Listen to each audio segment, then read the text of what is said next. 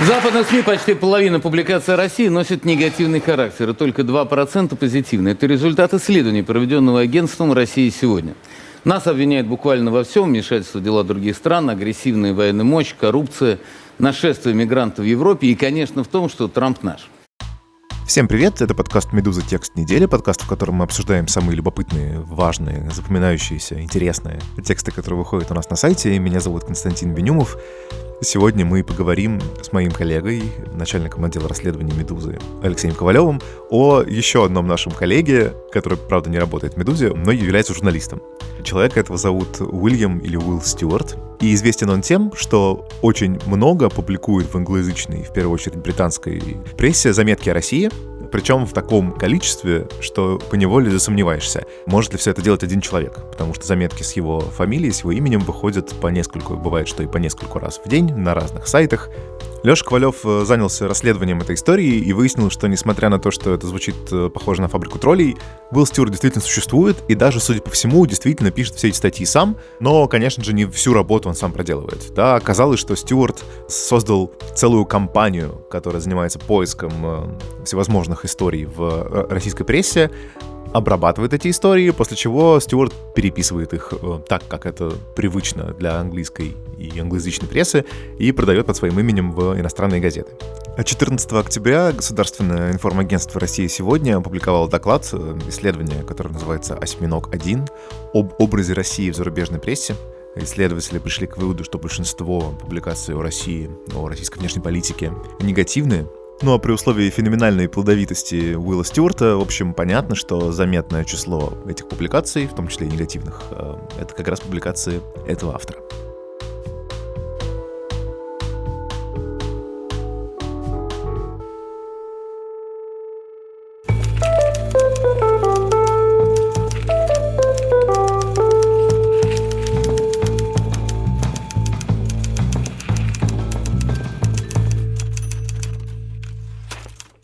Леш, привет. Привет. Слушай, расскажи, я так понимаю, что Уилл Стюарт, ты про него узнал не когда возникла вся эта история с э, обзором негатива в зарубежной прессе, правильно?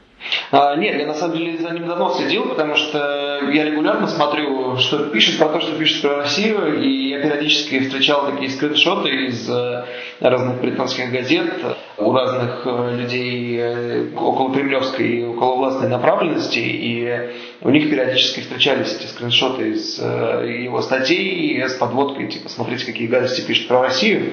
Это всегда одна и та же фамилия. Я стал за ним следить и начал над этой темой работать еще в мае. Вот, но потом мы все немного отвлеклись на Ивана Голунова. Вот, но тут просто подвернулся подходящий повод в виде этого исследования «Осьминог-1» от МИ России сегодня. И у меня прям было такое чувство, что сейчас я открою, скачаю этот PDF с их сайта, и первое, что я там увижу, это его фамилию. И так оно, собственно, и произошло. Поэтому я быстро сел, просто написал статью. Вот. Ну, на самом деле, это исследование, оно, конечно, любопытное, но я его просто использовал как повод. Расскажи, что это за исследование, кто его делал? А, ну, оно вышло под шапкой, под эгидой России сегодня. Я не знаю, кто там в нем еще а, принимал участие. Само исследование, оно, конечно, довольно странное, потому что мне кажется, что это какой-то очень формальный подход. Давайте возьмем какую-то кучу статей и разделим их на то, какие, как в них хорошо пишут про Россию, плохо или никак. И поставим на них э, зеленые, красные, серенькие закладочки, и так распределим, и придем к, мне кажется, заранее определенному выводу, что вот про Россию пишут как-то плохо. Они как-то объясняют методологию? По какому принципу они отмечают что-то зеленым, а что-то красненьким? Это какие-то эмоционально окрашенные слова или чего? Ну, там написано вот как. Тональность публикации определяется наличием выраженной, экспрессивной, однозначно определяемой позиции негатив, позитив, нейтрал, издание журналиста, автора, спикера в материале по отношению к объекту «Россия». Объект мониторинга является собирателем, включает в себя наиболее упоминаемые в материалах поисковые слова «Россия», «Русский», «Москва», «Кремль», «Путин». Ага. То есть, если ты пишешь плохо про Путина, это значит, что ты пишешь плохо про Россию, видимо, так, вот по этой методологии. А на самом деле, точно так же э, примерно работал мониторинг для администрации президента, когда заказ выполнял для Кремля агентство Кетчум, и про это написано в книжке у Ангуса Роксбора, который был одним из э, менеджеров этой фирмы Кетчум, которая делала медиа как бы, консультации для Кремля, и он это описывал там точно так же, что вот мы каждый день составляли папки, в которых нужно было помечать э, статьи в прессе красным, желтым или зеленым цветами, обозначавшим негативные, нейтральные и позитивные материалы соответственно. Этот распространенный в сфере пиара метод, пишет Роксборо, к сожалению, не удалось перенести в изобилующий нюансами мир кремлевской политики. Нередко казалось, что цвета выбирают наугад, без всякой связи с содержанием материалов. Красные или зеленые пометки порой появлялись даже на репортажах и новостях спорта или погоде. Вот. От этой услуги, в конце концов, отказались, осознав, что она бесполезна, пишет Роксборо. Вот. Вот теперь мы видим, что в 2019 году применяется примерно такая же методика, а вот это все выглядит довольно странно. Эм, ну и они, конечно же, пришли к выводу, что западная пресса пишет России крайне негативно, правильно? Ну, не то, что крайне негативно, на самом деле там э, всего лишь половина негативных статей, но на самом деле все равно это какой-то странный вывод. У меня был свой опыт э, работы в этой организации, когда она еще была РИА Новости, и тогда э, как раз шла подготовка к Олимпиаде в Сочи, и все отделы, а я был начальником сайта ИНАСМИ, главред которого Леша Дубасарский, мой бывший зам, представлял это исследование, вот сейчас этот осьминог один, и нам, как начальникам отделов, предложили составить план значит, освещения, как мы будем Олимпиаду Олимпиаду в Сочи, и я сразу сказал, что лучше нас вообще не трогать, потому что если мы будем переводить все, как пишут на самом деле, то нас просто распнет Олимпийский комитет. Им просто показал примерно, что пишут про Олимпиаду в Сочи, но это было не потому, что как бы Россия особенно как-то не любит, потому что я в качестве примера привел освещение Олимпиады в Лондоне в 2012 году в английских газетах, и там все было гораздо-гораздо жестче. То есть английская пресса, э, все газеты, от таблоидов до солидных изданий, просто разнесла эту Олимпиаду по кусочкам. То есть все было о том, что страшная коррупция, все разворовали, завезли гастарбайтеров, э, все разваливается, на этом фоне полицейское государство нам вводит и так далее. То есть абсолютно все то же самое, что писали про Сочинскую Олимпиаду. Я просто сказал, что это не потому, что как бы, западная пресса к России как-то особенно негативно настроена, а потому что ну просто ну, в газетах такое пишут, в газетах часто все критикуют. Я таким образом образом счастливо отмазался от освещения Олимпиады. Тут э, примерно все то же самое. Если такую же методику применить э, к тем странам, в, в которых находятся эти газеты, если почитать, что пишет британская пресса про британскую политику, то там негативных статей будет не 50%, как в исследовании «Осьминог один про Россию», там будет 90 негативных статей, потому что почитать все, что пишет сейчас про Брексит в английской прессе, ну, как бы, ты понимаешь, что там будет гораздо больше и гораздо жестче все эти негативные статьи. Хорошо, а расскажи, самая ты, собственно, интересная часть, да, это про то, что этих статей десятки, и у многих оказалось, что у них один автор. На самом деле, если посчитать вот в относительных цифрах, то не так уж и много. То есть э, они там выделили как-то в отдельную субкатегорию, значит, значимые статьи России. Я так понял, что это значит, что какие-то авторские статьи этого Уилла Стюарта, э, которым я приглядывался довольно давно, тут в этом исследовании его не то чтобы очень много. На самом деле его около 10% этих значимых статей России в британской прессе. В относительных цифрах его немного, но в абсолютных какое-то гигантское количество совершенно нереальное для одного человека. Ну, то есть получается, что он должен был десятки заметок писать в разные издания чуть ли не каждый день. Да, именно так. За эти полгода э, я посчитал только по главным изданиям, э, в которые он пишет, четыре ведущих английских таблоида, The Sun, Daily Mail, Daily Mirror, Daily Express, и там больше 600 штук. И это не считая всяких перепечаток в региональных э, изданиях. У каждого из них есть свои э, издания отдельные для Шотландии, Ирландии и так далее. Потом это все перепечатывается в австралийских таблоидах, которые тоже, как, как английские, там из империи и Руперта Мердока. Вот. Поэтому если посчитать все перепечатки, то у него там должно выходить там по десятку как минимум статей в день. Вот. И меня просто заинтересовала такая феноменальная производительность одного журналиста. Для человека, который, в общем, эм, воспитан на реалиях российского интернета, вот то, что ты описываешь, это фабула, она как бы включает, по крайней мере, ну, у меня, скажем так, да, не будем обобщать, включает колокольчик, опа, фабрика троллей что-то здесь не так, это не может быть один автор. Но на самом деле, как мы знаем, Уилл Стюарт — это вполне настоящий человек, человек, который много-много лет работает в России, э, и действительно, это журналист британский, который начинал как обычный корреспондент в России. Расскажи, пожалуйста, как вот он, как он дошел до жизни такой? Ну, я начал с того, что я начал опрашивать э, всех э, коллег, работающих в зарубежных изданиях в Москве, всех корреспондентов, которых я знаю еще по своей старой работе в НСМИ, я стал всех спрашивать, а вы знаете вообще, кто это такой? Вы кто-нибудь с ними вообще встречались? Он ходит там на брифинги, там на интервью и, и так далее. То есть есть люди, которые там, например, работают в России корреспондентами, например, с 1988 года, как Фред Уир из э, газеты Christian Science Monitor. И за исключением одного человека, мне кажется, это он Мэтьюс из Newsweek, который его видел лично, еще Петр Померанцев, который тут работал на канале Channel 4. Никто из десятков э, людей, которых я спросил, никто не понятия не имеет, кто это такой. Более того, несколько человек сразу мне сказали, что они думали, что это чей-то псевдоним. Все, кого я спрашивал, мне сказали, что типа, чувак, э, ты не первый далеко, кто задается этим вопросом, мы все им, за ним следим, мы все страшно завидуем ему, потому что он должен зарабатывать какие-то нереальные деньги при такой производительности. Прости, про заработок я просто уточню, да, имеется в виду, что как бы если в таком количестве продавать статьи, которые выходят на первых полосах британских таблоидов, каждая такая статья э, стоит определенное количество денег, не маленькое. И если у человека по несколько в день выходит, то это довольно серьезный бизнес. Да, он должен зарабатывать э, там, ну, десятки тысяч фунтов только на английских газетах. Это нереальное количество. Получается, что это единственный человек, которому удается заработать на журналистике. Потому что журналистика это вообще в целом довольно неприбыльная, малооплачиваемая работа. Вот. А это человек, которому удалось все подозревали друг друга, что это кто-то из них днем сдает скучные заметки там Financial Times про слияние, поглощение, про Русатом э, и так далее, а ночью под одеялом открывает ноутбук и начинает писать адские заметки в, в таблоиды про мышей убийц в башнях Кремля и так далее. Да, а спит никогда. А спит никогда, действительно. Потом мне дали наводку, что на самом деле это не один человек пишет, а несколько действительно. Но Уилл Стюарт действительно оказался реальным человеком, я с ним даже поговорил. Правда, не очень продуктивно. Ну да, он довольно сухо отвечал, формально вполне на вопросы. Но смысл в том, что это, что называется, человека-пароход. Уилл Стюарт есть такой журналист. Э, ты пишешь, что вот он тоже начинал в начале 90-х в Москве и писал вполне традиционные какие-то там статьи, профайлы и так далее. А тот Уилл Стюарт, который есть сегодня, помимо человека, это организация довольно разветвленная, которая ищет новости по России, по разным региональным изданиям, по желтым изданиям, по каким угодно, и конвейерно, да, фабричным способом их переводит на английский и действительно пристраивает под подписью вполне реального человека, который, как я понимаю, глава этой операции, да, пристраивает да. в десятки газет. Именно так и получилось, потому что я обратил внимание, что во всех статьях, которые он сдает, он их сдает вместе с картинками, с иллюстрациями. И у всех подпись East to West News.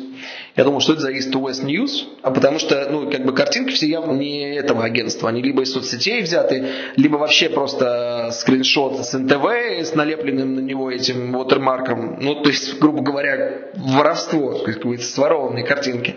Мне сказали, что это реальное агентство, там российские сотрудники, которые работают с этим э, Уиллом Стюартом, которые ищут для него по российским всяким желтым сайтам э, эти адские истории, и он их переписывает на английский и продает под, под, под своим именем. И более того, я так понимаю, что Уилл Стюарт, собственно, действительно регистрирует это агентство на свое имя, то есть это вполне ну, как бы, легитимно существующая операция, у которой эм, есть следы. Да, и я нашел этот East West News в так называемом Companies House. Это ну, что-то типа британского реестра юридических лиц. И выяснилось, что действительно человек по имени Уильям Йен Стюарт, родившийся в 1957 году, зарегистрировал такое агентство в 1996 году. Вот. Тогда же, в 1996 году, он зарегистрировал московское бюро газеты Daily Express на сайте МИДа, это можно тоже все отследить. Когда ты регистрируешь бюро иностранного издания в Москве, ты должен не просто его один раз зарегистрировать, но ты должен каждый год туда ходить, перерегистрироваться лично с, с документом, и к тебе представлен специальный человек в Министерстве иностранных дел. Поэтому это должен быть реальный человек, он зарегистрировал свою компанию, и вот с тех пор очень успешно ведет деятельность. Как в итоге вот выглядело ваше с ним общение? Оно было письменное, я так понимаю, да? Да, оно было письменное, я много раз ему предлагал пообщаться лично или по телефону, но он так и не согласился. А, я писал ему несколько раз, начиная с мая этого года, и он мне ни разу не ответил. И когда я уже просто написал э, свою статью, написал ему в последний раз в том духе, что вот у меня, в принципе, все готово, у меня есть все источники, которые подтверждают мне все мои гипотезы, и, в принципе, я готов статью выпустить и без вашего комментария, но было бы неплохо, если бы вы все-таки мне пояснили пару моментов, и в результате он мне все-таки ответил. Ну так, довольно сухо, конечно. Мне очень хотелось бы с ним побольше пообщаться, потому что ну, явно человек очень интересный. Он пишет э, статьи о России э, с 92 -го года. Он был свидетелем самых важных исторических событий в истории России, и, конечно, с таким э, человеком, с таким огромным опытом было бы интересно пообщаться поближе. Но, к сожалению, вот он не, не пошел на контакт. Ну да, и, конечно, было бы ужасно интересно вот спросить его о мотивации, да, то есть это что, он придумал такую вот систему заработка, или он, не знаю, разочаровался в журналистике и, и вот решил заниматься вот такой немножко другой работой, да, используя свой опыт, используя свои знания России, знания русского, английского и так далее. Ну, не вышло, к сожалению, хотя прям очень жаль. Конечно, вот эту часть истории было бы ужасно интересно захватить. Но есть второй сюжет. Я бы хотел вернуться к тому, с чего мы начали, да, к докладу о негативе против России. То есть получается, что история закольцованная, что британские СМИ не выдумывают негатив о России, а просто перепечатывают э, то, что о России пишут российские издания. Петр Лидов, э, директор по коммуникации в России сегодня, один из э, тех, кто представлял доклад «Осьминог-1», он не согласен с нашими рассуждениями, да, и считает, что это не так. Безусловно, объем э, материалов вот такого характера, он э, в общей массе не такой значительный. Ну, если говорить о Великобритании, то 600 статей против 25 тысяч в целом. Даже если бы они все носили там, сугубо негативный характер, а среди них есть, кстати, и хорошие, вот, например, про конкурс красоты, это скорее позитивный или нейтральный материал. Вот, но даже если все они были сугубо негативными, то только ими одними, конечно, картину не сделать. А, второе, мы анализировали а, не только количество и не столько количество, но и тематику. И ключевые темы, по которым Россия оценивается негативно, совсем не про значит, там, убийство, маньяков, насилие и так далее. Это все-таки темы, касающиеся внешней политики. Это темы а, действия России в Сирии, в Венесуэле, российско-украинский конфликт. Это тема, которая популярна во всех странах и, собственно, которая ключевая, это пресловутое якобы вмешательство России в американские выборы это э, тема роста военного могущества России, взаимоотношения России с НАТО, ну и так далее.